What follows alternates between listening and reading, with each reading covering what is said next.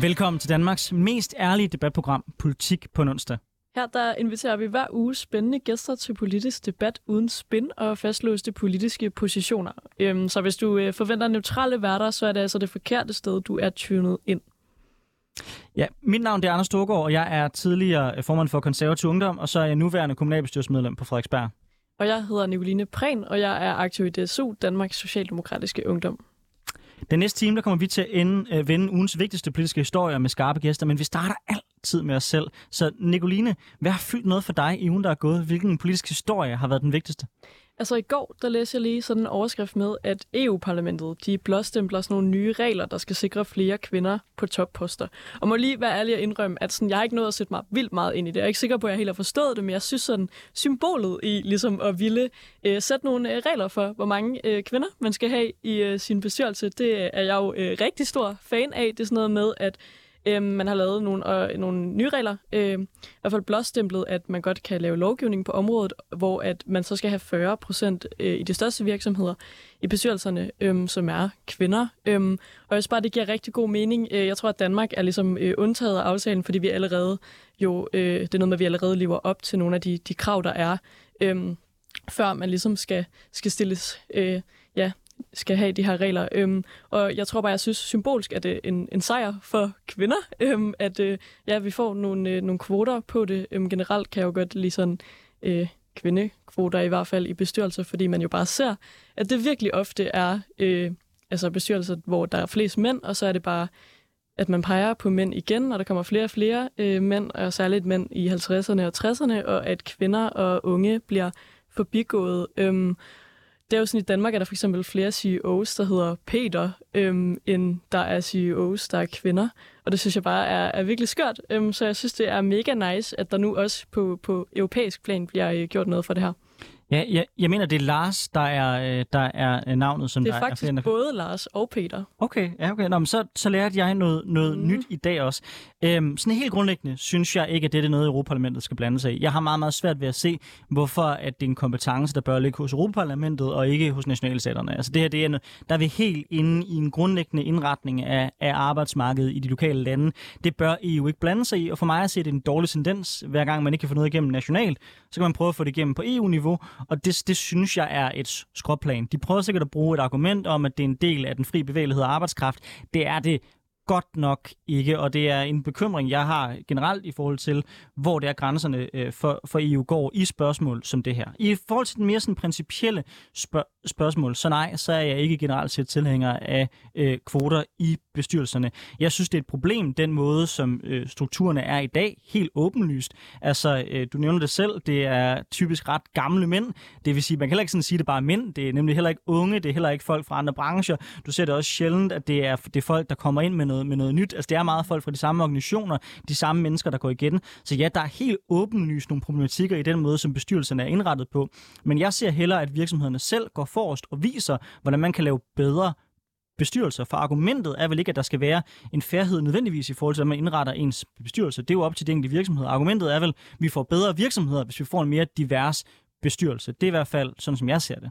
Ja, jeg tror, altså hvis vi først tager sådan selve kvotediskussionen, øhm, så tror jeg jo, at det er noget, man kan gøre for at øh, ændre på et kæmpestort problem, og så kan man måske altså udfase systemet igen, når der ligesom er rettet op på det. Jeg ser bare, at problemet er så stort, når vi har, altså der er både flere CEO-steder, Peter, og der er flere, som du siger, der hedder Lars, og der er faktisk et mandenavn, mere det er tre mandenavn, øhm, hvor der er flere, der hedder de tre navne, øhm, end der er kvinder, der er CEOs, og det synes jeg bare er helt vildt skørt. Altså, øhm, og jeg tror, at vi bliver nødt til at gøre noget lidt drastisk øhm, i en periode.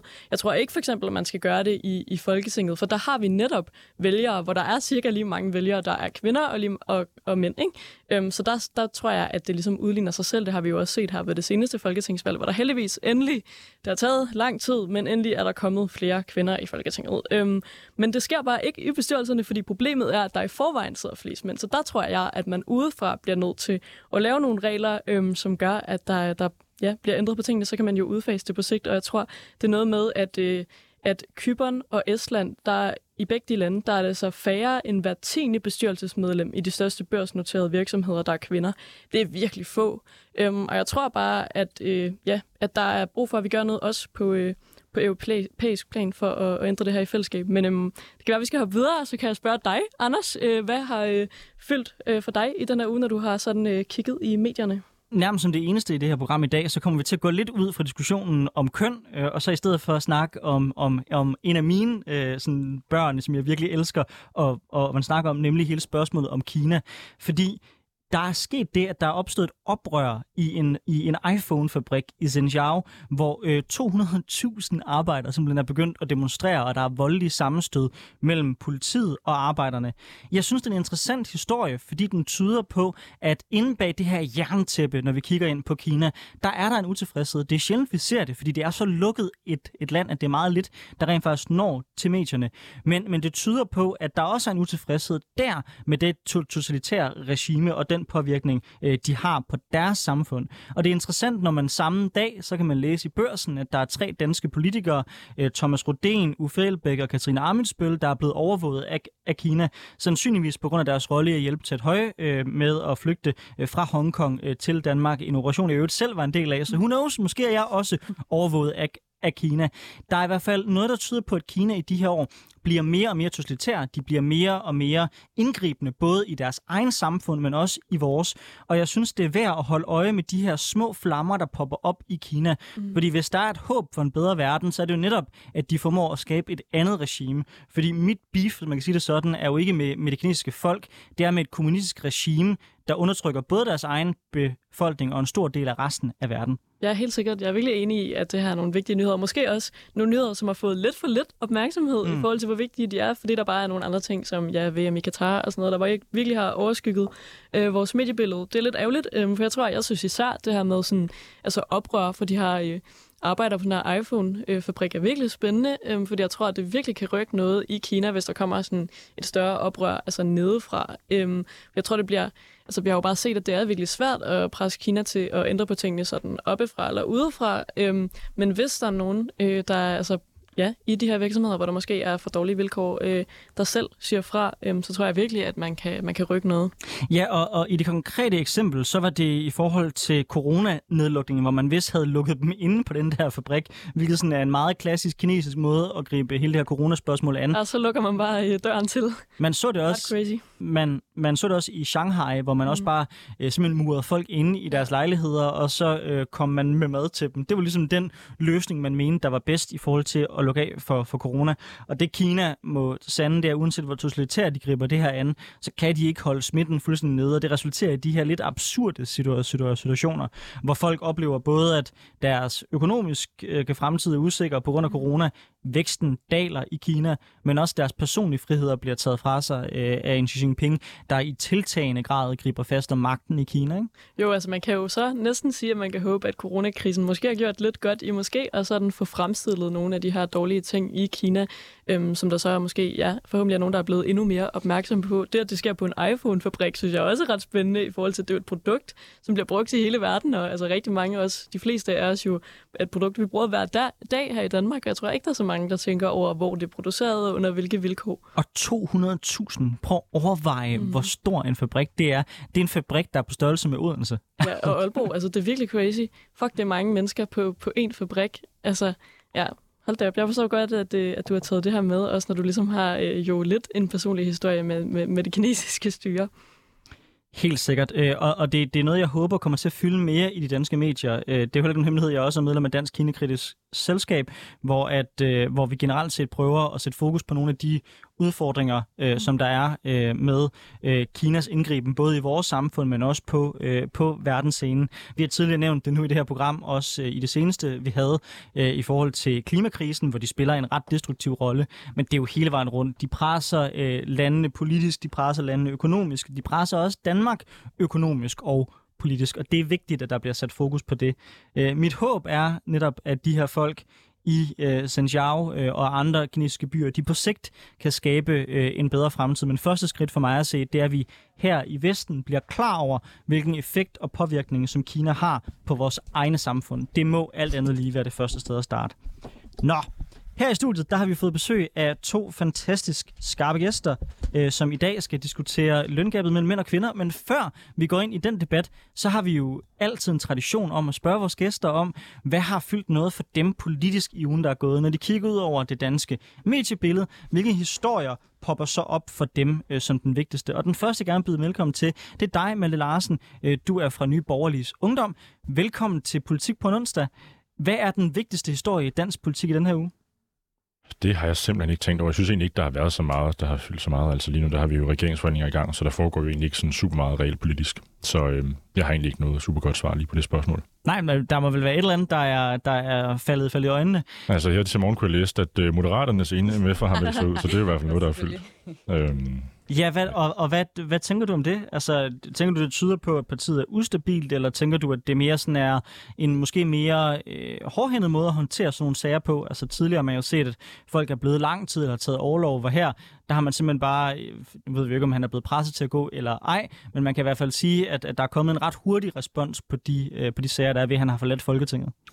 Altså nu kælder øh, Ellen jo Moderaterne væsentligt bedre, end jeg gør, så det tror jeg, hun er øh, lidt mere kompetent, end jeg er til at svare på. Øh, nu har jeg heller ikke sat mig ind i detaljerne i den sag, men, øh, men altså, det, er jo, det er jo ikke så ofte, at man ser, at MF træder ud af Folketinget øh, på den måde. Ofte så bliver de jo løsgængere, hvis de bliver presset ud og udgrænset deres parti. Ja, ja der, havde, der, der havde I jo faktisk hos jer øh, en sag jo med, med Mette Thiesen, der så er blevet løsgænger i stedet ja. for. Synes du generelt, at de øh, retningslinjer, der er gennem grundloven, altså at mandater er personlige, at det er de rigtige? Eller kunne du godt tænke dig, at man så lidt på de grundlæggende regler og sikrede, at hvis nogen udtrådt øh, i løbet af en periode, så overgik deres mandat til deres parti. Altså, hvor står du henne i den diskussion? Nej, der vil jeg ikke ændre noget som sådan. Øh, jeg synes sådan set, at det er, som det skal være på den måde, at, øh, at medlemmer af Folketinget, de ene og alene er bundet af deres egen overbevisning. Og hvis det ikke længere kan være i deres eget parti, øh, det kan der jo være rigtig mange grunde til. Det kan skyldes nogle samarbejdsvanskeligheder, det kan skyldes nogle personsager, det kan skyldes deres eget parti ændrer holdning. Så synes jeg ikke, de skal være tvunget til at forlade Folketinget og efterlade deres mandat. Okay, spændende. Nu fik du også lige øh, Malte Larsen fra Nye Borgerliges Ungdom nævnt øhm, Ellen, og det er fordi, at vi har besøg af Ellen Emilie fra Moderaterne. Øhm, du er leder af Unge Moderater, og så øh, har du også lige været folketingskandidat. Øhm, jeg har selv været i nogle debatter med dig, faktisk været, vi har været i en DJ-battle øh, i valgkampen sammen, øhm, og nu er du anden suppleant til Folketinget her i, øh, i København. Ellen, hvad, øh, hvad har fyldt for dig i den forgangne uge? Øhm, altså nu er det jo helt brand nyt, det her med øh, Christian fra vores folketingsgruppe her i morges, men øh, jeg siger, det, der har fyldt for mig den her uge, det har været VM i Katar. Øhm, det kan godt være, det ikke har fyldt så meget partipolitisk, men jeg synes, det har fyldt vildt meget mediebilledet, øhm, og vi har da også diskuteret det meget ind på kontoret, og det var ret sjovt at opleve i går, da den første kamp blev spillet, at sådan hele Christiansborg, der var stille på gangene, fordi alle sad inde på kontorerne fodboldkamp, hvilket er sådan lidt politisk øh, kontroversielt, men det har i hvert fald, det har i hvert fald fyldt meget hos mig. Okay, og hvad tænker du om det, som Malte lige fik sagt med, øh, med ham, der, der ligesom er trådt ud af, af Folketinget fra, øh, fra jeres gruppe? Det er jo ret hurtigt, kan man sige, når I er et, øh, et nyt parti. Det er hurtigt. Øhm, ikke lige så hurtigt som Mette Thiesen, men øh, stadig forholdsvis hurtigt. Øhm, jeg tror, at vi har en masse mennesker, som kommer ud fra det rigtige liv, og de er ikke vant til at være i en mediemødel, så jeg tror, det rammer dem måske lidt hårdere, end hvis man er gavet folketingspolitiker. Øhm, og Christian valgte meget hurtigt selv at sige, at det ville han ikke. Han ville heller ikke have, at det skulle skade partiet eller noget, og han synes, det var meget hårdt, også for ham og hans familie. Det skrev vi også i en pressemeddelelse her i morges. Øhm, og så synes jeg, det er rigtig flot, at han giver det videre til Mohammed Rona, som er vores øh, første supplerende i Nordjylland, øhm, så vi kan få nogle gode kræfter ind. Øhm, det var Christian også. Øhm, men sådan, sådan reagerer man jo forskelligt på, hvordan medierne ligesom graver ens privatliv. Og hvordan har, har du som ungdomsformand øh, for et øh, helt nyt ungdomsparti, ja. ungdomsleder, jo, men ja, ja det, det, for, spørg mig, så er det det samme. Ja. Øh, men hvor man er, hvordan har det været ligesom at være med til at starte det op fra grunden af, og hvordan oplever du den her lidt specielle proces, når man som et helt nyt parti mm. kommer ind i Folketinget, og måske også møder politik på en anden måde, fordi der kommer så mange, der kommer uden fra, ude fra politik. Hvordan har du oplevet de her første dage af det nye Folketing? Det har været det vildeste. Altså, det har været den vildeste rejse. Jeg har snart været, jeg har været i Moderaterne i over halvandet år siden, vi bare var det politiske mødested øhm, og bygget ungdomsafdelingen op. Vi er jo ikke et ungdomsparti, men vi er sådan integreret i selve moderpartiet. Øhm, men de sidste to uger har faktisk været sådan lidt underlige, fordi vi har haft valgkamp, hvor vi har arbejdet, altså det ved I også, altså jeg ved ikke hvor meget, til at gå til, at der er regeringsforhandlingerne, så sker der faktisk ikke så meget. Også fordi alle er i gang med at flytte kontorer ind på Christiansborg, og vi går lidt og venter på, at vi kan hjælpe med at servicere Folketingsgruppen, når der kommer vedtægtsforhandlinger og finansårsforhandlinger osv. Så, så, så lige nu er det egentlig sådan et antiklimaks. Man går lidt og sådan, så i dag så pakker vi lidt ned, og så svarer vi på nogle mails og sådan noget. Men det er også, altså jeg tror, det er måske meget godt for vores folketingsgruppe, at de også lige får lidt tid til at lande øhm, fordi det også er meget nyt, og de underskrev alle sammen grundloven i sidste uge og så videre, så store ting. Ja. Men hvad med jer, jer unge øh, moderater? Altså, hvor mange er I, og sådan, hvor organiseret er I? For jeg tror, sådan, når man kommer som Anders og jeg jo gør fra nogle lidt mere sådan, gamle, traditionelle ungdomspartier, så kan det godt være sådan, lyde lidt sjovt, det der med, sådan, man er en del af, af moderpartiet. Øhm, altså, hvordan, hvordan fungerer det? Øhm, altså, vi har valgt at gøre det sådan, at der er kvoter til unge i alle vores bestyrelser. Øhm, alle øh, storkredsbestyrelserne og i sig selv i hovedbestyrelsen. Øhm, og så dem, der repræsenterer os i de forskellige bestyrelser, har så ansvaret for de forskellige lokalafdelinger i de forskellige storkredse. Øhm, Øhm, vi er ikke så mange endnu, men øh, vi arbejder på at blive flere. Vi fik en masse nye medlemmer under valgkampen. Øhm, og så ellers så fungerer det bare sådan, at de unge er med i politikudviklingsgrupperne. Det er jo noget det, vi har haft mega meget af øhm, hos Moderaterne. Vi har haft rigtig mange unge kandidater også. Øhm, og vi har alle sammen ført nogle vildt gode valgkampe. Jeg har været så stolt af at kunne følge med rundt omkring i landet. Øhm, så det er sådan den måde, vi har valgt at bygge det op på i stedet for. Til, øh, til lytterne skal jeg lige gøre opmærksom på, at det også forholder sig sådan i de andre øh, ungdomspartier, at de, de typisk har øh, en bestyrelsespost i lokale vælgerforeninger. Også sådan fungerer det i hvert fald. Mig mig bekendt i både VU, DSU og KU. Jeg er ikke helt sikker, dårligt. men ja, så det, det, det, det, er en, det, er en, det er en mere generelt, men, men jeg er interesseret i det her, du siger med, at man ligesom er med i politikgrupper frem for. Betyder det, at der egentlig ikke er arrangementer som sådan, der udelukkende er for unge? Jo, det er der. Øhm, lige nu, det hele er jo stadig nyt, men vi arbejder på at have to årlige arrangementer for unge. Jeg er ret sikker på, at jeg andre ungdomspartier har både en eller anden form for gala eller fest og en sommercamp eller så videre. Øhm, og så har vi lokale arrangementer. I aften skal jeg faktisk til UM København, fællesspisning i Nørrebrohallen. Øhm, så vi prøver at mødes så tit som vi kan. Det er ikke så meget, altså det er meget det der fællesskab, øhm, som vi jo også kører, som jeg ikke negligerer, fordi de andre ungdomspartier er helt vildt gode til.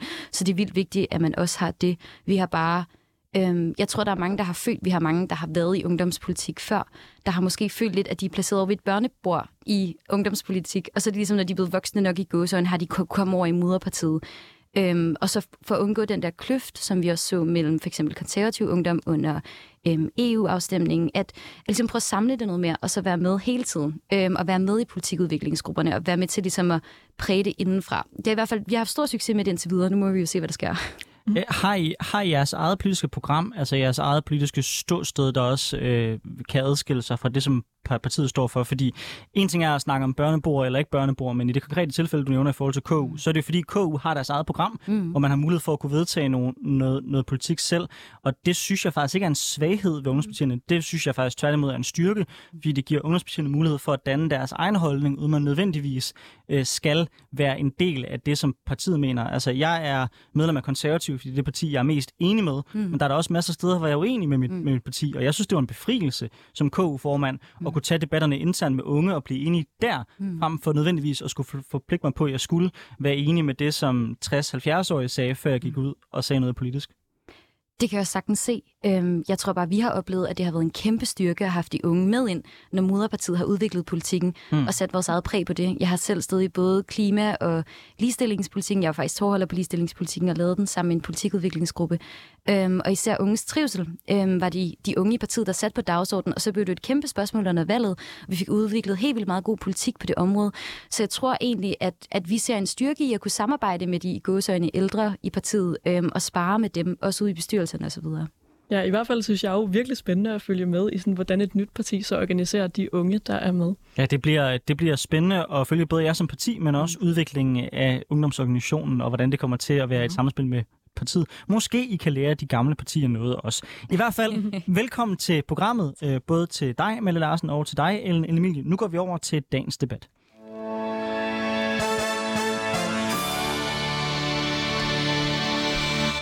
Du lytter til Politik på en onsdag med Anders Storgård og Nicoline Prehn, hvor vi i dag har besøg af dig, Ellen Emilie, leder af Unge Moderater, og dig, Malte Larsen, formand for Nye Borgerliges Ungdom. Vi har lige haft et folketingsvalg, der har sikret det højeste antal øh, unge øh, kvinder i Folketinget nogensinde, og på den baggrund kan man tænke, at det kører for ligestillingen lige for tiden i Danmark. Men sandheden er, at der på mange områder fortsat er længe til, at vi på papiret altså har reel ligestilling i Danmark. For eksempel på lønområdet. Ifølge Danmarks Statistik, så er der nemlig i gennemsnit 13,5 procent forskel på, hvad kvinder og mænd tjener. Lønforskellen mellem kønnene blev markeret med kampagnen Kvindernes sidste arbejdsdag i torsdags. Øh, her var øh, 17 fagforeninger gået sammen om at sætte fokus på, at løngabet mellem kvinder og mænd ifølge dem er alt for markant. Øh, opgjorde man den forskel i arbejdstimer, så ville det svare til, at danske kvinder den 7. november kunne holde årets sidste arbejdsdag. I Danmark der vedtog vi i 1976 ligelønsloven, men nu i 2022 så viser tallene altså fortsat, at kvinderne halter efter mændene med 13,5 procent. Lønforskellen den, øh, har man beregnet på baggrund af timelønninger for mænd og kvinder i hele 2020, og gælder alle lønninger for kvinder og alle lønninger for mænd i sammenlignelige stillinger. Tallene bygger ifølge de 17 fagforeninger på Danmarks Statistik seneste standardberegnede timefortjeneste, som er det lønbegreb, der kommer tættest på det, man forstår ved en almindelig timeløn. Hvis man omsætter de her tal til arbejdsdage, så betyder det altså, at den 17. november, det burde være kvindernes sidste lønnede arbejdsdag. Den sidste halvanden måned af 2022, der kan man altså sige, at vi kvinder i princippet arbejder frivilligt. Lønforskellen mellem mænd og kvinder kan have mange forklaringer. For eksempel uddannelsesbaggrund, den sektor, man er ansat i, og den branche, man arbejder i, eller det job, man har. De 17 fagforeninger, øh, som lancerede kampagnen Kvindernes sidste arbejdsdag, skriver, at uanset forklaringerne, så viser lønforskellen, at vi har et strukturelt problem med stærk kønsopdeling, som giver kvinder og mænd forskellige vilkår på arbejdsmarkedet. De her 17 fagforeninger, der gik sammen om kampagnen Kvindernes sidste arbejdsdag, de skriver også blandt andet i Avisen Danmark, at vi skal lukke, løngabet og have ligestilling, og det markerer vi ved kvindernes sidste arbejdsdag. Og ja, det er muligvis provokerende, men det er også provokerende, at vi ikke har reel ligestilling i Danmark. Øhm, en, der måske fandt det, det her lidt provokerende, det var dig, Malte Larsen fra Nye Borgerliges Ungdom. I hvert fald så øh, så jeg, at du på Twitter skrev, om det her med, øh, med kvindernes sidste arbejdsdag, der skrev du, meget sigende, at danske medier er fløjtende ligeglade med feministernes løgne om lønforskellen mellem mænd og kvinder. Venstrefløjen og dens nyttige idioter kan lyve og bedrage lige så meget de vil, uden at det bemærkes. Øhm, der kunne jeg godt tænke mig at høre, hvorfor, øh, hvorfor skrev du, øh, som du gjorde her? Hvad mener du med, at, øh, at den her lønforskel er, er en løgn? Jeg mener ikke, at lønforskellen er en løgn. Det har jeg aldrig nogensinde sagt. Jeg mener, det er en løgn, at den skyldes øh, urimelig forskelsbehandling af kvinder, øh, hvilket undersøgelse efter undersøgelse og kommissioner også slår fast gang på gang. Øh, fordi ligestilling, det er ikke lige resultater. Mænd og kvinder, de tjener ikke præcis det samme, og det er der rigtig mange grunde til. Og spørgsmålet er jo helt præcis, hvorfor. Spørgsmålet er jo ikke, hvorvidt der er den her lønforskel. Øhm, og grunden til, at jeg skriver det, det er jo fordi, at det i bedste fald er groft misvisende, og nok nærmere er lidt af en løgn at sige, at, øh, at kvinder bare kunne stoppe og skulle holde fri resten af året, fordi de ikke tjener det samme øh, som mænd for samme arbejde. Fordi det gør de. Øhm, det er også det, lønkommissionen slog fast, da de undersøgte det. Der slog de fast, at mænd og kvinder inden for samme fagområde, der arbejder med det samme, også tjener det samme. Så kan man så se, at kvinder i højere grad arbejder på deltid, mænd tager mere overarbejde, mænd arbejder i højere grad i det private arbejdsliv, hvor at øh, lønnen er skalerbar, øh, og hvor du ikke har samme loft over det. Øhm, men overordnet set, så øh, har vi lige løn i Danmark. Øh, det har også været en lovpligt siden 1976. Øhm, og det faktum, at mænd og kvinder så ikke tjener helt præcis det samme, det er der rigtig mange gode forklaringer på, men det handler ikke om ligestilling. Altså man kan jo sige, at øh, de her 17 fagforeninger, der ligesom er gået sammen om den her kampagne med kvindernes sidste arbejdsdag, de øh, har jo taget tallene fra Danmarks Statistik, hvor det i hvert fald, der er i hvert fald reguleret for det her med, øh, hvor mange timer man, man arbejder. Det er ligesom ned på, på, på timeløn, mm, kan man men sige. Men du kan også huske på, at hvis du arbejder mere, så får du også en højere timeløn, fordi du bliver mere kompetent, og du får i højere grad forfremmelser på arbejdspladsen. Ja, man, det, man kan jo, øh, ligesom, det er jo en ting, man kan diskutere. Jeg tror, fagforeningerne har også været ude at sige, som Anders øh, citerede lige før, at det kan skyldes rigtig mange forskellige ting. Øhm, jo blandt andet, at øh, man er i forskellige brancher, men, men også, at man måske er, øh, øh, ja, bare, altså er forskellige til, til lønforhandlinger. Men der er ikke en lineær sammenhæng mellem, hvor meget du arbejder og hvad du tjener. Eksempelvis ved vi, at folk, der i gennemsnit arbejder omkring 10% mere, tjener omkring 40% mere. Og det er jo ret vildt at tænke på. Og det er jo fordi, at på en arbejdsplads, og særligt det private, de mennesker, der får forfremmelserne, de mennesker, der får lønforhøjelser, det er jo dem, som møder ind lidt tidligere, går lidt senere, dem der bliver mere kompetente. Og det betyder også, at når man har en gruppe af mennesker, som arbejder lidt mere end den anden, så manifesterer det sig altså ret tydeligt i lønforskellene. Og når vi kan se, at mænd i gennemsnit arbejder længere tid end kvinder, når der er flere mænd, der tager overarbejde end kvinder, når der er flere kvinder, der arbejder på deltid, så er det også helt naturligt, at der vil forekomme øh, en lønforskel mellem mænd og kvinder. Og det er ikke udtryk for manglende ligestilling. Det er tværtimod udtryk for, at vi har et frit arbejdsmarked, der fungerer, som det skal. Ellen, Emilie, jeg vil også gerne have dig på banen mm. i det her spørgsmål. Øhm, hvor meget mener du, at den lønforskel, vi observerer, at den er udtryk for forskellige valg, og hvor meget mener du, den er udtryk for en diskrimination mod kvinder? For det er i virkeligheden lidt det, som Malte han bringer på banen her. Altså, hvor meget skyldes det ene, hvor meget skyldes det andet? Der kunne det være spændende at høre, hvad dit perspektiv er. Øhm, altså, når man kigger på løn gapet, som jo er det, vi kalder det i Danmark, så kigger man på tre forskellige punkter. Man kigger på den horisontale skævhed, og på den vertikale skævhed, og så den skævhed, der ikke kan forklares. Den horisontale skævhed, og det Malte er inde på, med at vi har et af verdens mest kønsopdelte arbejdsmarkeder. Vi ser tit en overrepræsentation af kvinder i omsorgsfag, og vi ser tit en overrepræsentation af mænd i det, vi kalder stemfagene, som er de naturvidenskabelige og IT-fag. Øhm, grunden til det her kunne blandt andet være at hver 6. studievejleder vejleder kønsstereotypt i gymnasiet. Øhm, det synes jeg personligt ikke er retfærdigt eller fair. Øhm, det synes jeg, vi skal kigge på. Den vertikale forskel handler om, at der er flere mænd, der er ledere, CEOs, direktører, end der er kvinder. Der er for eksempel flere direktører i Danmark, der hedder Lars, end der er kvindelige CEOs, og jeg er godt klar over, at mit parti ikke er, en, ikke er god i den statistik, øh, fordi min chef hedder Lars. Men, øh, men det er ligesom de her to forskellige skævheder, man kigger på. Og det er faktisk også ret interessant, fordi hvis man kigger på det med mandlige ledere, så er det også i fag, hvor der er flest kvinder, at det er mændene, der er ledere. Øh, og, og det synes jeg nødvendigvis ikke er en specielt god ting. Øhm, den sidste, som er den uforklarlige faktor, der snakker man om lønforhandlinger, og man snakker især om barslen. Øhm, og der har vi jo lige fået en ny øremærket barselslov fra EU, som jeg er mega glad for, fordi den kan hjælpe med at vrede om på den her skævhed. Men tilbage til det kønsopdelte arbejdsmarked, fordi jeg tror jo faktisk på, at det er en kæmpe Altså, jeg synes, det er en kæmpe ulempe for Danmark, at vi har et af verdens mest kønsopdelte arbejdsmarked. Jeg tror på, at på en arbejdsplads, hvis der er diversitet, så der er mindre diskrimination. Jeg tror, der er en bedre arbejdskultur, større kreativitet. Øhm, så jeg synes, vi skal gå ind og prøve at gøre noget ved det her. Og det er jo det, den her kampagne prøver at sætte fokus på. At vi har problemer i Danmark, og vi ligger på 32. pladsen over ligestilling i hele verden. Og det synes jeg er mega vigtigt at sætte fokus på. Så jeg synes ikke, det er en, det er en løgn at køre den her kampagne. Jeg synes, det er en vigtig måde at sætte fokus på ligestilling på. Altså, på baggrund af de der statistikker, så mener du åbenbart også, at afrikanske lande er mere ligestillet end danske. Altså for at sige det som det er, den der undersøgelse, som du henviser til, om at Danmark ligger på 32. plads efter adskillige afrikanske lande osv., mm. den bygger på nogle parametre, som er fuldstændig skæv i forhold til, øh, til reel ligestilling. Altså at mænd og kvinder grundlæggende er frie og lige og har lige rettigheder og muligheder. Og med hensyn til det kønsopdelte øh, arbejdsmarked, så lyder det jo rigtig godt med det her om, om, om øh, diversitet på arbejdspladsen osv.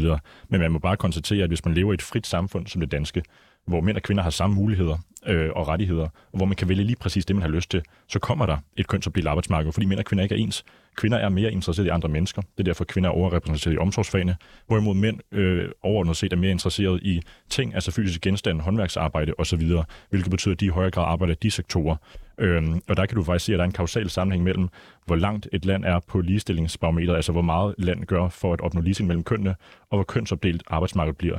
Og der kan du se, at jo mere ligestillet et land bliver, jo mere kønsopdelt bliver det også. Så den her teori om, at man sådan kan gøre noget rent øh, sådan socialt strukturelt, og på den måde udjævne den kønsulighed, der er på arbejdsmarkedet, øhm, det er der ikke noget, der indikerer vil være tilfældet overhovedet. Tværtimod kan vi se, at når man lever i et frit og ligestillet land som i Danmark, så oplever man det arbejdsmarked, der er opdelt på den her måde. Til ja, nu er jeg jo kvinde, og jeg vil i hvert fald sige, at jeg ved ikke, om jeg kan genkende at være mere interesseret i at arbejde med, med andre mennesker. Jeg siger ikke alle kvinder det er, det er Ellen Emilie har... Jamen, jamen, det er faktisk faktuelt forkert, for der er mm. ikke nogen forskel på mænd og kvinde i hjernen. Det er alt sammen samfundskonstrueret, hvad det er, vi mm. godt kan lide at lave, hvad vi leger med som børn osv. Der er ikke, det er løgn, det der med, at kvinder har et omsorgsgen. Og det er det. Der er ny forskning fra Harvard Universitet, der Det er en det. teori, der ikke har nogen reel dokumentation. Tværtimod, så kan man se, at i takt med, at landet bliver mere ligestillet, så vil mænd og kvinder blive mere og mere forskellige. Ud fra den teori om, at mænd og kvinder grundlæggende en social konstruktion, så må man jo lægge til grund, at hvis et land bliver mere ligestillet og mindre kønsstereotyp, så vil mænd og kvinder også blive mere ens. Men det vi ser, det er præcis det modsatte. Du kan se det i alle lande. Der Må jeg komme med et eksempel så? Fordi i Polen, der er det virkelig interessant, fordi der er kvinder faktisk overrepræsenteret i de her stemfag, som vi snakker om, som er de matematiske, IT-fagene og de naturvidenskabelige fag. Det er de, fordi de har en kultur for, at kvinder bare er virkelig gode til matematik. Det er jo lidt mærkeligt, fordi hvis kvinder har et omsorgsgen, som du siger, eller mænd bare generelt er gode til ting, så burde det jo ikke være sådan i Polen. Det er i hvert fald bare bevidst, at der ikke er så stor forskel, det, men det handler meget om, hvordan vores samfund er. Og desværre er det bare sådan i Danmark, at over 90 procent af alle vores murer, de er mænd, over 90 procent af alle vores jordmøder, de er kvinder. Det synes jeg er et problem. Men sådan er det i alle ligestillede, ligestillede lande i verden, og i takt med, at landet bliver mere ligestillet, så vil du få et mere kønsopdelt arbejdsmarked. Du underbygger, helt din egen, du underbygger din egen pointe, netop ved at sige, at i Polen, som et mindre ligestillet land end Danmark, der er der mindre forskel på, hvad mænd og kvinder træffer erhvervsmæssigt. Og i et land som Danmark, Sverige, Norge, Finland, hvor man gør ufattelig meget for ligestilling, så ser vi også, at det er der, hvor der er de allerstørste forskel på, hvad mænd og kvinder træffer og vælger erhvervsmæssigt. Men, men, men Malte, er det ikke, fordi der stadig er nogle ting, man mangler at gøre? Jeg synes, Ellen var jo inde på før det her med for eksempel sådan noget uddannelsesvejledning, altså i vores uddannelsessystem, hvor der er nogle tendenser til, at vejlederne også vejleder på baggrund af, på baggrund af køn. Ja. Jamen, de foranstaltninger, man træffer med henblik på at opnå mere ligestilling øhm, og kønsneutralisere opdragelse osv., jamen de har en konsekvens, som er, at mænd og kvinder træffer mere forskellige øh, valg end før, ikke mindre. Så ud fra den der logik om, at man bare skal opdrage kønsneutralt, og så vil mænd og kvinder også blive ens, jamen den bliver fuldstændig jordet af den realitet, vi lever i, hvor man ser præcis det modsatte ske. Ja, altså øhm, noget af det, som også handler meget om i den her debat, det er jo den her store barselsdiskussion, som jo er et af de man, spørgsmål, man prøver at forklare den uforklarlige faktor med, som er de her 2%, så man ikke kan forklare, at mænd og kvinder er i samme stillinger, at kvinder får mindre i løn. Og hvis man kigger på Norge, Sverige og Finland, som jeg tror, du lige sammenlignede os med, der har du jo haft de her barselsregler meget, meget længe. Og der kan du blandt andet se, at kvinderne får mere i løn, at de er ved at lukke løngabet, og at arbejdsmarkedet ikke er lige så kønsopdelt længere. Så jeg synes faktisk, at, at den her barselsdiskussion, den er blevet lukket meget ned i Danmark, og vi er blevet nødt til at få reglerne fra EU, og det er en væsentlig del af den her diskussion. Altså, altså jeg, jeg, jeg ligger sted i den her diskussion, hvor jeg nok øh, resulterer i at blive uvenner med øh, alle, der er i det her studie. øh, men altså, hvis vi nu kort kigger på Finland, så er det rigtigt, at nogle af de her erfaringer gør, at de har et mindre kønsopdelt mm. samfund end det danske, men dog alligevel, set i en international kontekst, mm. et meget, meget kønsopdelt samfund. Og der har Melle jo ret i, at der er en tendens mm. til, at de lande, hvor man giver mere frihed til at vælge de valg, der ser man også en større adspredelse i de valg, som, som, som man tager. Øh, og jeg synes også, Emilie, at det bliver sådan lige skarpt nok, når du ligesom får sagt, at, at alle alle forskellene kan forklares ud fra kulturelle forskelle. Spørger du mig, så er det nok nærmere en blanding mellem de to. Altså, at der både er nogle biologiske faktorer, som selvfølgelig også spiller ind, og er med til også at forme vores personlighed og vores personlige valg, og en, og, en, og en kulturel kontekst, vi er inde i, hvordan man opfatter folk, er det nok i virkeligheden er en blanding af de to. Vil du anerkende, at det i hvert fald som minimum er et mix?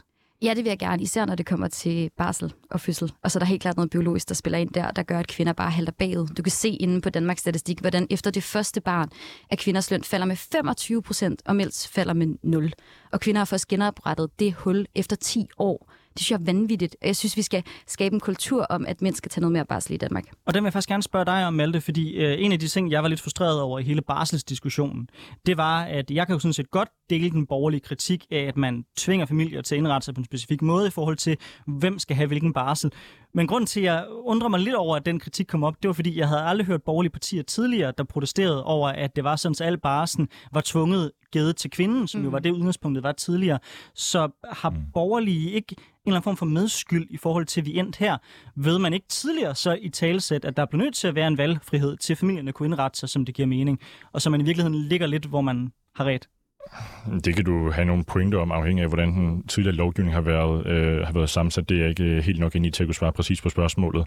Men nu må vi jo forholde os til det, vi har i dag. Den tidligere lovgivning dag... var, at alle, at alle ugernes udgangspunkt ja. lå på kvinden, ja, og så har man udspillet det op, så man ligesom... Og det er klart, at det har der også været nogle, nogle gode grunde til nogle ret uh, naturlige og biologiske forklaringer på, i og med, at moderen er den naturlige omsorgsperson for en, uh, for en nyfødt baby.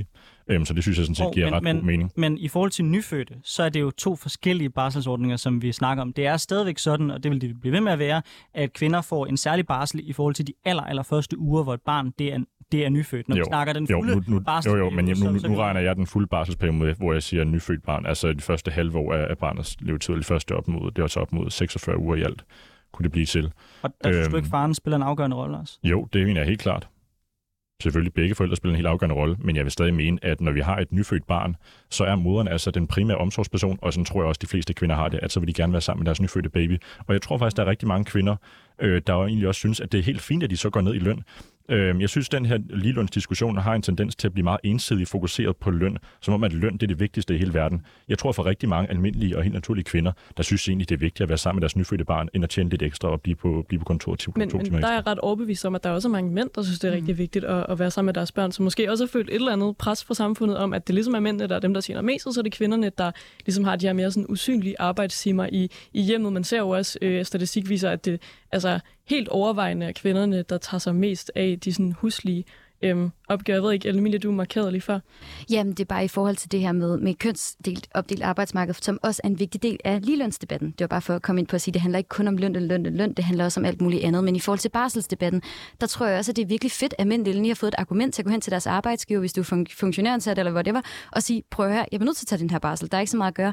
Det kunne de ikke gøre tidligere. Så nu har de rent faktisk et godt argument til at tage noget af den her barsel, som jeg tror og også håber på, at der er virkelig mange mænd, der også gerne vil have. Det er i hvert fald det, jeg møder, når jeg spørger vi har jo for lige at vende tilbage til, til diskussionen, og øvrigt så er jeg øh, til en vis grad enig at sige, jeg vil gerne til halvdelen af, af, af bare sådan, det kunne jeg ikke på det gamle arbejdsmarked. Mm. Det kunne man så også have løst ved bare at lade det være op til familien, ja. frem for at mm. tvinge mm. begge parter til at tage barslen, men det er så en anden, en anden diskussion. Hvis vi vender tilbage til emnet i forhold til øh, kvindernes øh, såkaldt sidste arbejdsdag, mm. øh, man har jo set de seneste år, at det løngab faktisk er blevet mindre og mindre og har været faldende, Øh, tror du, vi er på vej til at nå en situation, hvor den her øh, sidste arbejdsdag den forsvinder, eller, øh, eller øh, skal der nogle meget markante politiske ændringer til, for det kan lykkes? Altså, jeg tror på, på sigt, så skal det nok løse sig selv. Jeg tror også på sigt, altså skal klimakrisen nok løse sig selv. Jeg synes bare ikke, det går hurtigt nok. Øhm, og jeg synes, det er vigtigt, at Danmark er et forgangsland, når det kommer til ligestilling. Det var vi engang. Det var også der frigjorde pornoen. Det var også der lovliggjorde øhm, ægteskabet mellem samme. Altså, jeg synes, jeg synes lidt, at vi har tabt. Det er som om, vi er blevet enige om i Danmark, at vi har ligestilling, så nu behøver vi ikke at gøre mere. Det er bare sådan, at i en verden med fremgang, så er stillstand lige med tilbagegang. Og det er bare det, der sker lige nu for Danmark på ligestillingsspørgsmålet. Nu ser vi også, at EU er ved at lave kvoter til store virksomheder i bestyrelser for kvinder, og så kommer det igen fra EU. Jeg synes, det er ærgerligt, at det ikke er det danske folketing, der går forrest. Jeg synes, det er godt nok ærgerligt, at øh, man ved ikke, om du har sluttet fra, Anders. Så kort bemærkning, så skal vi også videre. Jeg synes, det er fuldstændig øh, himmelråbende vanvittigt, at EU blander sig i, i det danske arbejdsmarked på den måde, og vil påtvinge os kvoter, som tvinger bestyrelser til at indrette sig på en specifik måde for at opnå nogle fuldstændig arbitrære ideologiske ligestillingsmål. og dertil er jeg enig, men nu skal vi diskutere lige løn i Danmark.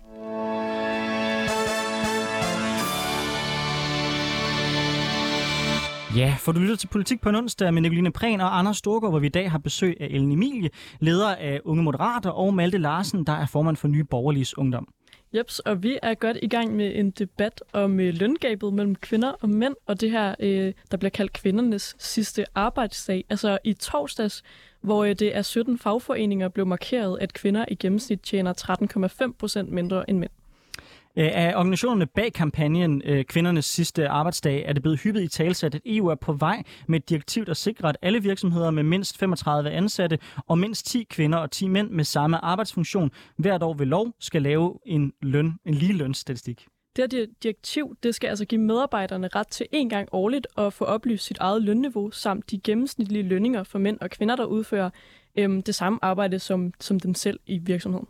I kampagnen har det desuden været fokus på, hvordan man som kvinde øh, lønforhandler sig til mere lige vilkår, og at det kan rykke noget på lønforskellen, hvis mænd tager mere barsel.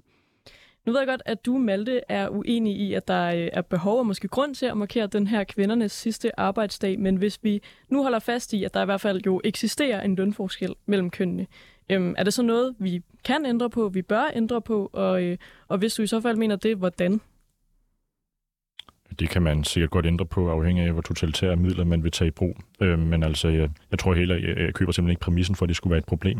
Kan altså, det afhænger af, hvorfor det, hvorfor det sker. Altså, jeg synes hele tiden, når vi snakker ligelønspolitik og så videre, at man bare lægger til grund, at øh, der ikke er ligeløn i Danmark, og det er per se et problem som sådan, uden at tage højde for, hvorfor det sker uden at tage højde for, at det egentlig er helt naturlige ting, der forårsager den her lønforskel mellem mænd og kvinder. Men kan man ikke ændre noget uden at tage totalitære midler i brug? Altså for eksempel så noget af det, som EU nævner her, det er jo for eksempel en højere grad af lønåbenhed, så man mm. på en arbejdsplads har mulighed for at have en dialog. Så kan man jo som arbejdsgiver sige, at årsagen til, at den her person får det mere i, i løn, det er, fordi personen arbejder mere og mere, men så trods alt en dialog, så man ikke, ikke rigtig ved, hvad de andre på ens arbejdsplads får i løn. Vil du være åben over for det? Nej, der skal ikke sidde nogen nede i Bruxelles og pålægge Nej, men nu, nu taler jeg ikke om, hvorvidt det er EU, der skal gøre det, eller, eller ej, men som princip vil du være tilhænger af, at man indfører det i Danmark? Nej, det må være op til virksomheden selv at uh, vurdere, hvordan de, uh, de, uh, de forholder sig til det, og, hvor, og hvilken grad af lønåbenhed der skal være om det, eller om det er et privat anlæggende mellem arbejdsgiver og arbejdstager. Uh, det synes jeg overhovedet ikke, politikerne skal blande sig i. Okay, hvis vi så hopper over til dig, Ellen Emilie. Jeg så også, at du øh, på den her dag øh, lavede et opslag på Instagram ja. øhm, om det. Og sådan, hvad, hvad skal man gøre? Fordi jeg har også tænkt over, sådan, det, nu har vi snakket om nogle ting som, som barsel mm. og øhm, lønforhandlinger. Og sådan, men hvis nu, at man sidder, altså dem, der sidder i Folketinget nu, og du som, som medlem af, af Moderaterne, øhm, altså, hvad, hvad kan politikerne gøre lige nu for det her? Altså noget af det, vi kan gøre, som noget af det, som min lønkommission også undersøgte tilbage i 2012, det er at kigge på tjenestemandsreformen, som helt sådan strukturelt giver øh, præget kvindefag mindre løn end præget mandefag. Den kunne man revurdere og kigge på igen. Og det er faktisk noget af det, jeg synes, der er virkelig øh, frustrerende, at der ikke er blevet gjort noget ved den her. Også fordi det har været op siden 2012, at det er et problem. Men det er ligesom om, vi har anerkendt, at det er okay, at omsorgsfagene bare får mindre. Er det så fordi, der er overrepræsenteret kvinder, hvilket der stadig er i dag? Det er noget af det, jeg synes, politikerne skal gøre. Det er noget, vi kan gøre, og jeg synes ikke, det er specielt totalitært at revurdere noget, vi selv har indført. Ja, hvad siger du til det, Malte? Skal vi øh, kigge på, øh, på det her med, at uh, der jo altså er nogle kvindefag, som for eksempel sygeplejerskefaget, hvor man får mindre i løn, fordi det ja, traditionelt har været et kvindefag, og jo dengang, hvor man lavede den her lov, jeg mener, var det ikke i 1968, øhm, der, der, der var det ligesom ofte en deltidsbeskæftigelse for kvinderne. Mm. Og øhm, altså man kan sige, at løn i det offentlige på de her områder, de bliver jo fastlagt øh, af overenskomster, og de tager højde for nogle objektive forhold, som karakteriserer den enkelte arbejdsplads. Og derfor sker der jo også en løbende, hvad kan man sige, revurdering af den enkelte arbejdsplads, og hvilken løn der vil være rimelig øh, på baggrund af de forhold herunder uddannelse, arbejdstid, funktioner osv., der er. Øh, men altså man kan da godt undersøge, om der er nogle forhold, som ikke er tidsvarende i dag. Øh, men, men desuagtet så er jeg ret overbevist om, at, at i de lønforhandlinger, der foregår i det offentlige mellem arbejdsmarkedets parter, så bliver der taget højde for alle de forskellige forhold, der er. Øh, og det er sådan set uanset om det er sygeplejersker, læger øh, eller nogle mere traditionelle mandfag. Jeg tror, det der er svært ved den her debat, det er, at vi grundlæggende ikke øh, her i det her studie, når man er på den ene eller den anden side af, af midten, er enige om om fakta. Altså for eksempel så, øh, Nico Nicoline, for du har sagt her nærmest om, at det er simpelthen bare et faktum, at, øh, at tjenestemandspensionen er, er diskriminerende over for kvindefag. Det er jo for eksempel noget, som jeg ikke er enig i politisk. Altså, hvis man går ind og ser på, da man lagde den retningslinje, så lagde man det jo ud fra uddannelsesniveau og en helt del andre ting, der blev taget med. Og en af årsagerne til, at sygeplejersker har en lavere løn end andre grupper, det er jo fordi, man er ret målrettet i forhandlinger gang på gang ikke har forhandlet med udgangspunkt i en højere grundløn, men i forhold til, at man gerne vil have lempelige muligheder for at kunne gå på deltid, for at kunne få nogle taxeringer i forhold til overarbejde. Så nogle ting har man fokuseret på. Og så nu så vender man så rundt, og så siger man, ej, det er faktisk uretfærdigt, vi har en lavere grund, grundløn. Det gør det jo svært, synes jeg, at tage de her diskussioner, fordi vi netop har et arbejdsmarked, der har udviklet sig, øh, hvor man har lagt fokus på forskellige ting i de lønforhandlinger. Så for mig at se, hvis man skal snakke urimelighed i forhold til sygeplejersker, så skal man se på den samlede pakke, også i forhold til, hvor lempelige vilkår har man for deltid, hvor lempelige har man i forhold til overarbejde, alt det hele, så kan vi begynde at snakke om, hvorvidt der er en uretsmæssig bias. Men jeg tror, det bliver svært for os at den her debat, når vi grundlæggende ikke, ikke er enige om ligesom, sådan grundfaktaen. Men man kan jo sige, at dengang øh, tjenestemandsreformen blev lavet, der blev den jo lavet på grund af, at det altså, primært var kvinder, der var i de her fag, og de også skulle hjem og passe på børnene. Mm. Der har vores samfund jo bare udviklet sig, så derfor synes jeg, det er helt naturligt, at vi revurderer nogle af de gamle love, der er blevet altså, for mange år siden. Men hvis, de, men hvis de stadigvæk har nogle mere lempelige vilkår, f.eks. i forhold til muligheder for at tage deltid, så er det jo også en overvejelse i forhold til den samlede pakke, man har. Men de vil jo selv kan... gerne have det lavet om, så jeg forstår ikke, hvorfor vi ikke lytter til dem, og så gør noget ved den her tjenestemandsreform. Ja, de vil selv gerne lave det om, ja, fordi de både gerne vil have et, de lempelige vilkår i forhold til deltid og øh, mere øh, øh, lukrative ordninger i forhold til, mm. øh, til øh, overtid, og så vil de så samtidig have en højere grundløn, og det forstår jeg det godt. Jeg vil da også gerne have både mere pension, øh, mindre arbejdstid og højere løn. Men derfor kan man jo godt tale om, at tjenestemandsreformen i sit udgangspunkt altså diskriminerer ah, det vil jeg nu ikke sige, fordi hvis du kigger på det fag, der er faktisk er aller lavest øh, lønmæssigt i tjenestemandsreformen, så er det et meget mandsdomineret fag. Så hele den her, øh, den her antagelse om, at tjenestemandsreformen, det var en eller anden strukturel undertrykkelse af kvinder, den holder sig ikke, når man kigger på, øh, hvordan man vurderede de enkelte fag, øh, og hvordan kønsfordelingen var i de enkelte fag. For helt i bunden, i, helt, helt i bunden der var mænd faktisk. Men overordnet set i tjenestereformen, oh my God, der var det meget tydeligt, at det var kønsopdelt. Det er også derfor, den er blevet omdiskuteret så meget. Det er altså rigtigt nok. Men der er vi bare, der er vi, det, det er sjovt, at vi er så politisk uenige. Men når man så snakker om den her kampagne, som de her 17 fagforeninger så har kørt, så forstår jeg ikke, at man bliver så vred over, at der er nogen, der sætter fokus på, at kvinder tjener mindre end mænd. Jamen, det er da fint nok, at man sætter fokus på, at øh, kvinder tjener mindre end mænd. Problemet det er, når det bliver groft misvisende, og man skaber et narrativ om, at kvinder bliver betalt mindre øh, end mænd for samme arbejde, og at kvinder egentlig burde tage fri nu her i midten af november, fordi at kvinder bliver strukturelt undertrykt på arbejdsmarkedet, når undersøgelser og kommission efter hinanden viser det stik modsatte. Om du... Nemlig, at der ikke er den forskel, som man antager. Og derudover så insinuerer man med den her kampagne, at kvinder overordnet set tjener 13,5 procent øh, mindre for samme arbejde. Det var faktisk, det var faktisk også nogen Ja, men det, øh, det er jo rigtigt, af, når man ser på, på, på timeløn, så er det rigtigt, at som du siger, at der er nogle andre forhold, der selvfølgelig mm. spiller ind, men med fokuset på det her kvindernes sidste arbejdsdag, der, der siger man jo også, at det måske er nogle af de ting, man skal kigge på. Altså nogle af de strukturelle ting, som for eksempel også kan være det her med, at det ofte er kvinder, der går på deltid for måske at mm. passe øh, hjemmet og, og børnene, fordi at det ligger der sådan, der er der nogle normer, der på en eller anden måde siger, at, at kvinder i højere grad skal end mænd. Det er jo også en af de ting, man, man, jo, man jo kan ændre på, så kvinder måske kan, kan gøre deres arbejde altså endnu bedre, være der mere, og på den måde også komme det Det, jeg bare synes er lidt påfaldende med hele den her ligelønskampagne, og når man hører feminister snakke om ligeløn i det hele taget, det er, at man altid snakker om lønforskellen, uden nogensinde at gå i detalje med, hvad den egentlig skyldes. Men det gør jeg man skulle ikke. Egentlig, man skulle egentlig tro, at det er man skulle egentlig skulle, Hvis vi nu tager, tager udgangspunkt i den kampagne, der blev lavet af de her fagforeninger, Øhm, altså man skulle da tro, at hvis man havde en interesse i at skabe ligeløn mellem mænd og kvinder, så ville man fokusere på, hvorfor det sker helt præcis, og i hvilket omfang øh, manglende ligeløn kan tilskrives diskrimination. Men det gør man ikke, fordi man godt ved, at der ikke er noget konkret evidens og nogle holdepunkter for det. Men det er ikke rigtigt. Hvis du følger øh, kvindernes sidste arbejdsdag på Instagram, så lavede de en Instagram live på dagen, hvor de forklarer, at det skyldes de her to forskellige grunde. Den ene grund, som er den vertikale grund, det er, at mænd er i hyppigere sidder i de højere stillinger, de ledere, de chefer, de direktører, og den horisontale grund, som er, at vi har et virkelig kønsopdelt arbejdsmarked. Men det faktum, at der er flere mandlige chefer og direktører, skyldes jo ikke manglende ligestilling eller diskrimination. Du mener ikke, at vi har et strukturelt problem med, at vi har så altså massiv overrepræsentation af mænd i bestyrelserne? Det skyldes det, det, det afhænger af, øh, hvad det skyldes. Altså det er da ikke noget problem, øh, hvis der er en overvægt af det ene køn øh, blandt øh, chefer og direktører, hvis det samtidig også er dem, som er villige til at tage to timers overarbejde hver eneste dag.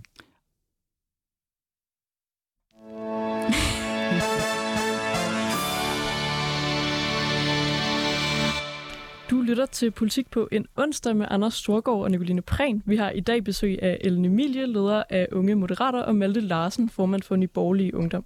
En pointe, der ofte bliver nævnt i forbindelse med debatten om lønforskellen mellem kvinder og mænd, er det kønsopdelte arbejdsmarked. Vi diskuterer rigtig ofte, hvordan vi får flere kvinder på topposter, men mangler vi ikke også øh, flere kvindelige tømmer, murer og industriteknikere? Øhm, og er det godt nok, at kun 7% af de studerende på vores sosu- og sygeplejerske uddannelser, de er mænd? Der eksisterer altså stadig fag, som er domineret af kvinder, og fag domineret af mænd. Men er det overhovedet et problem? Og hvis det er, hvad kan vi så gøre ved det? Ellen, øh, noget, noget du nævnte før, det var, at der er flere mænd, der har topposter. Det er sådan set også rigtigt. Mm. Men det er også korrekt, at der er langt flere mænd, der er på bunden af samfundet. Altså man ser sådan en større udspredelse mm. i begge retninger. Og der bonger de lønninger, der er højst, rigtig meget ud i forhold til en lønforskel. Mm. Fordi der er meget, meget, meget større forskel på, om du er har en middelindkomst, og så har en lav indkomst i Danmark, eller hvis du har nogle af de helt høje mm indkomster, fordi de er så markant højere. Øhm, så hvad vil du gøre, hvis jeg må vende hele den diskussion mm, rundt? Hvad vil du gøre for at sikre, at der er færre mænd, der ender på bunden af samfundet? Jeg synes, det er vildt vigtigt. Jeg synes faktisk, det er en glemt diskussion i ligestillingsdebatten. Mænd er, mænd er overrepræsenteret i selvmordsstatistikker, i fængslerne, i altså misbrug. Det, det, det er faktisk virkelig slemt. Øhm, nogle af de tiltag, vi har i Moderaterne, vi vil blandt andet gerne ligestille værnepligten, så kvinder også kommer i militæret. Øhm, et sted, hvor mænd jo også er meget overrepræsenteret i dag. Noget af det andet, vi har kigget på, det er, øh, hvis man hvis man tager på de skriftlige eksamener, og når du har pra- praktikansøgninger, eller hvis du skal være lærling hos nogen, at det så skal være anonymiserede ansøgninger, fordi det tit er mænd, og så er der også noget etnisk favorisering, der ikke er specielt godt inden for nogle bestemte fag på det her område. Øhm, så mener jeg også, at vi skal have flere krisecentre, der skal hjælpe mænd, fordi vold mod mænd er også en stor ting i vores samfund, som vi desværre ikke snakker særlig meget om i dag. Der er langt over repræsentation af, at det er kvinder, der bliver snakket om. Der er også kvinder, der bliver dræbt, når det kommer til partnervold osv., så, videre, så det er også vigtigt, at vi fortsat snakker om det. Men jeg synes, det er vildt vigtigt, at du sætter fokus på det. Og faktisk tit, at mændene bliver glemt i ligestillingsdebatten. Jeg synes bare, når man snakker mændenes ligestillingskamp, skal man bare ikke glemme kvindernes. Okay, og jeg tænker, Malte, du kommer fra Nye Borgerlige. Jeg så faktisk Pernille Vermund her den anden dag lavede sådan et opslag på Instagram om, at der var mændenes kampdag, tror jeg. Jeg tænkte, nå fedt, øh, Nye Borgerlige stempler lidt ind i øh, ligestillingskampen. Øh, ved du, hvad, hvad vil I, og måske bare jer i Nye Borgerliges ungdom, hvad vil I gøre for, for ligestilling øh, for mænd? Jamen altså, der er nogle konkrete områder, hvor at mænd og kvinder ikke har samme rettigheder i samfundet. Eksempelvis hvis vi kigger på familieretssystemet efter mm. sociallovgivningen, øhm, så er der enkelte områder, hvor mænd og kvinder ikke er ligestillet. Eksempelvis med hensyn til partnervold. Øh, der har kvinder øh, ret til, øh, til øh, hvad hedder det nu, jeg tror det er at komme selv inklusiv med barnet på et krisecenter, og det har mænd ikke i samme omfang. Øh, så der er der enkelte områder, hvor man sådan rent lovgivningsmæssigt øh, kunne rette op øh, på manglende ligestilling der. Men øh, på det mere sådan overordnede samfundsmæssige plan, så tror jeg også bare, at vi må erkende, at det faktum, at der er flere mænd i fængsel end kvinder, det faktum, at der er flere mænd end kvinder, der begår selvmord osv., det er ikke noget, der skyldes nogle politiske forhold. Øh, det skyldes også nogle biologiske forskelle. Navnlig mænd er mere aggressive end øh, kvinder. Eksempelvis ved jeg, at kvinder øh, forsøger faktisk langt oftere at begå selvmord end mænd, og alligevel er to tredjedel af alle, der lykkes med det, mænd, fordi at de benytter mere voldsomme og aggressive metoder end kvinder. Øh, med hensyn til fængsel, så er det klart, at der er en overrepræsentation af mænd i fængslerne, og det er samtidig dem, der øh, er mere aggressive. Øh, med hensyn til hjemløshed og så videre, kan man også sige, at mænd i højere grad er mere risikovillige end kvinder. De løber nogle større risici i, i livet. Det betyder, at de både bonger ud i toppen, men også i bunden af samfundet og det skal jeg nok give dig mulighed for at svare på, Emilie, men jeg vil også gerne spørge dig, øh, du problematiserer også selv, og det gør vi også her i det, vi ligesom har lagt op som debatudkast, øh, det her spørgsmål om, om der er en overrepræsentation af mænd, der er murer, tømrer mm. osv., men, men sådan helt grundlæggende, også bare så vi forstår, hvor din holdning er, mm. er det nødvendigvis et problem, hvis der er flere mænd, der gerne vil være tømmer? Altså så længe, at der, så længe de kvinder, der gerne vil være tømmer, de har mulighed for at blive det, er der så et problem i, at der er forskel på, hvor mange mænd og kvinder, der eksempelvis er, er tømmer? Nej, det mener jeg ikke som udgangspunkt er, men jeg mener, at det samfund, vi har i dag, præger den her udvikling. Og jeg, når for eksempel hver sjette studievejleder vejleder kønsstereotyp, så synes jeg, det er vildt ærgerligt. Altså, jeg har veninder, der fik at vide i skolen, de var dårlige til matematik, så de skulle nok læse noget omsorgsfagagtigt, selvom de fik 10 i matematik. Altså sådan, det synes jeg bare ikke er fair.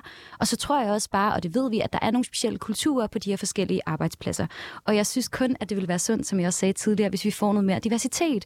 Jeg tror, det vil skabe nogle bedre arbejdsmiljøer. Jeg tror, det vil skabe en bedre arbejdskultur og en større kreativitet, hvis vi arbejder sammen på tværs af kønnene.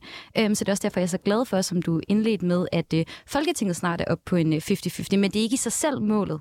Og det, jeg tror, det er det, du vil have ud af mig. Nej, altså det er mere, det, er mere, det, er mere, det, kan, jo, det kan jo lyde til forladeligt nok, at det har jeg sådan ikke noget imod at sætte ind i forhold til studievejleder, at de skal vejlede folk neutralt. Det er jo fair nok, øh, selvfølgelig afhængig af, hvilke evner folk har.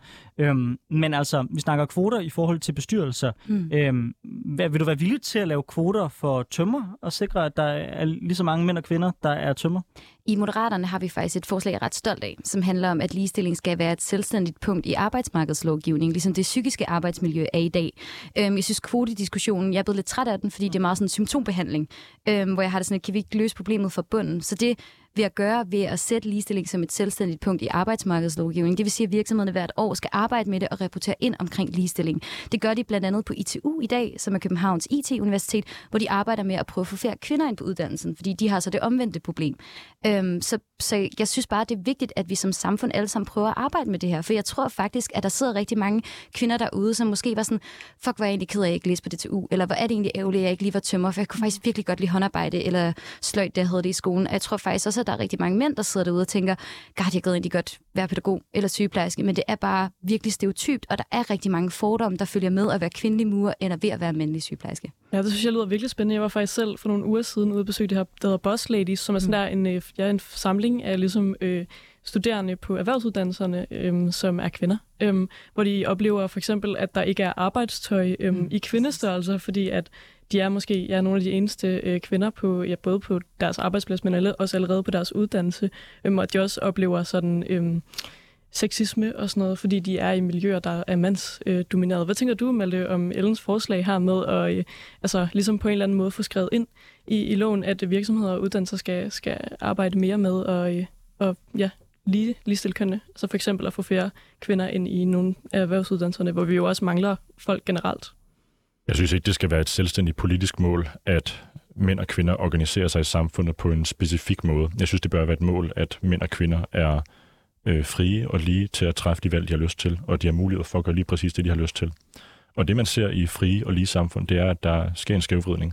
Øh, man kan så sige, og det har jeg sådan set også en pointe i, at der givetvis er en jargon på visse arbejdspladser, der skræmmer visse køn væk fra en given arbejdsplads, eller der er nogle fordomme i samfundet om, hvad en given kvinde og en given mand måtte gøre. Mm. Men det til trods, så, så tror jeg sådan set ikke, at det er noget, man kan, kan lave om på.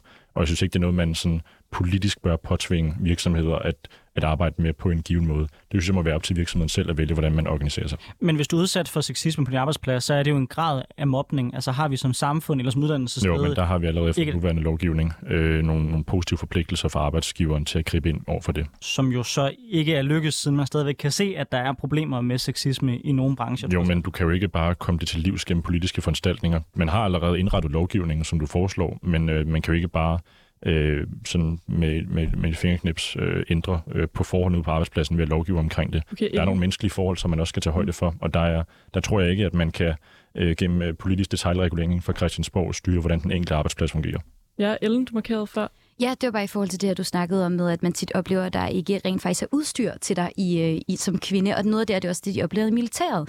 Og et af de forslag, vi har i Moderaterne, den her borgerpligt, som ligestiller lønnen i forhold til værnepligten. Og det kunne jeg bare vildt godt tænke mig at høre, hvad du synes om i forhold til at ligestille kønnet til værnepligten. For det er jo faktisk en af de ting, vi kan gøre, og det er lande som Israel og nogle af dem, der har det stærkeste militær i verden, de har gjort det her. Du kan lov til at svare ja, nej, fordi vi har ikke, vi har ikke tid til mere. Nej. Alright. Uh, Malte, Malte Larsen fra Nye Borgerlige Ungdom, tusind tak, fordi du var med. Tak. Også tak til dig, uh, Ellen, Ellen Emilie fra, um, fra Moderaterne. Hvis man synes, det har været interessant, så kan man høre denne podcast og andre på podcastplatforme, man typisk bruger. Og vi er tilbage igen næste onsdag.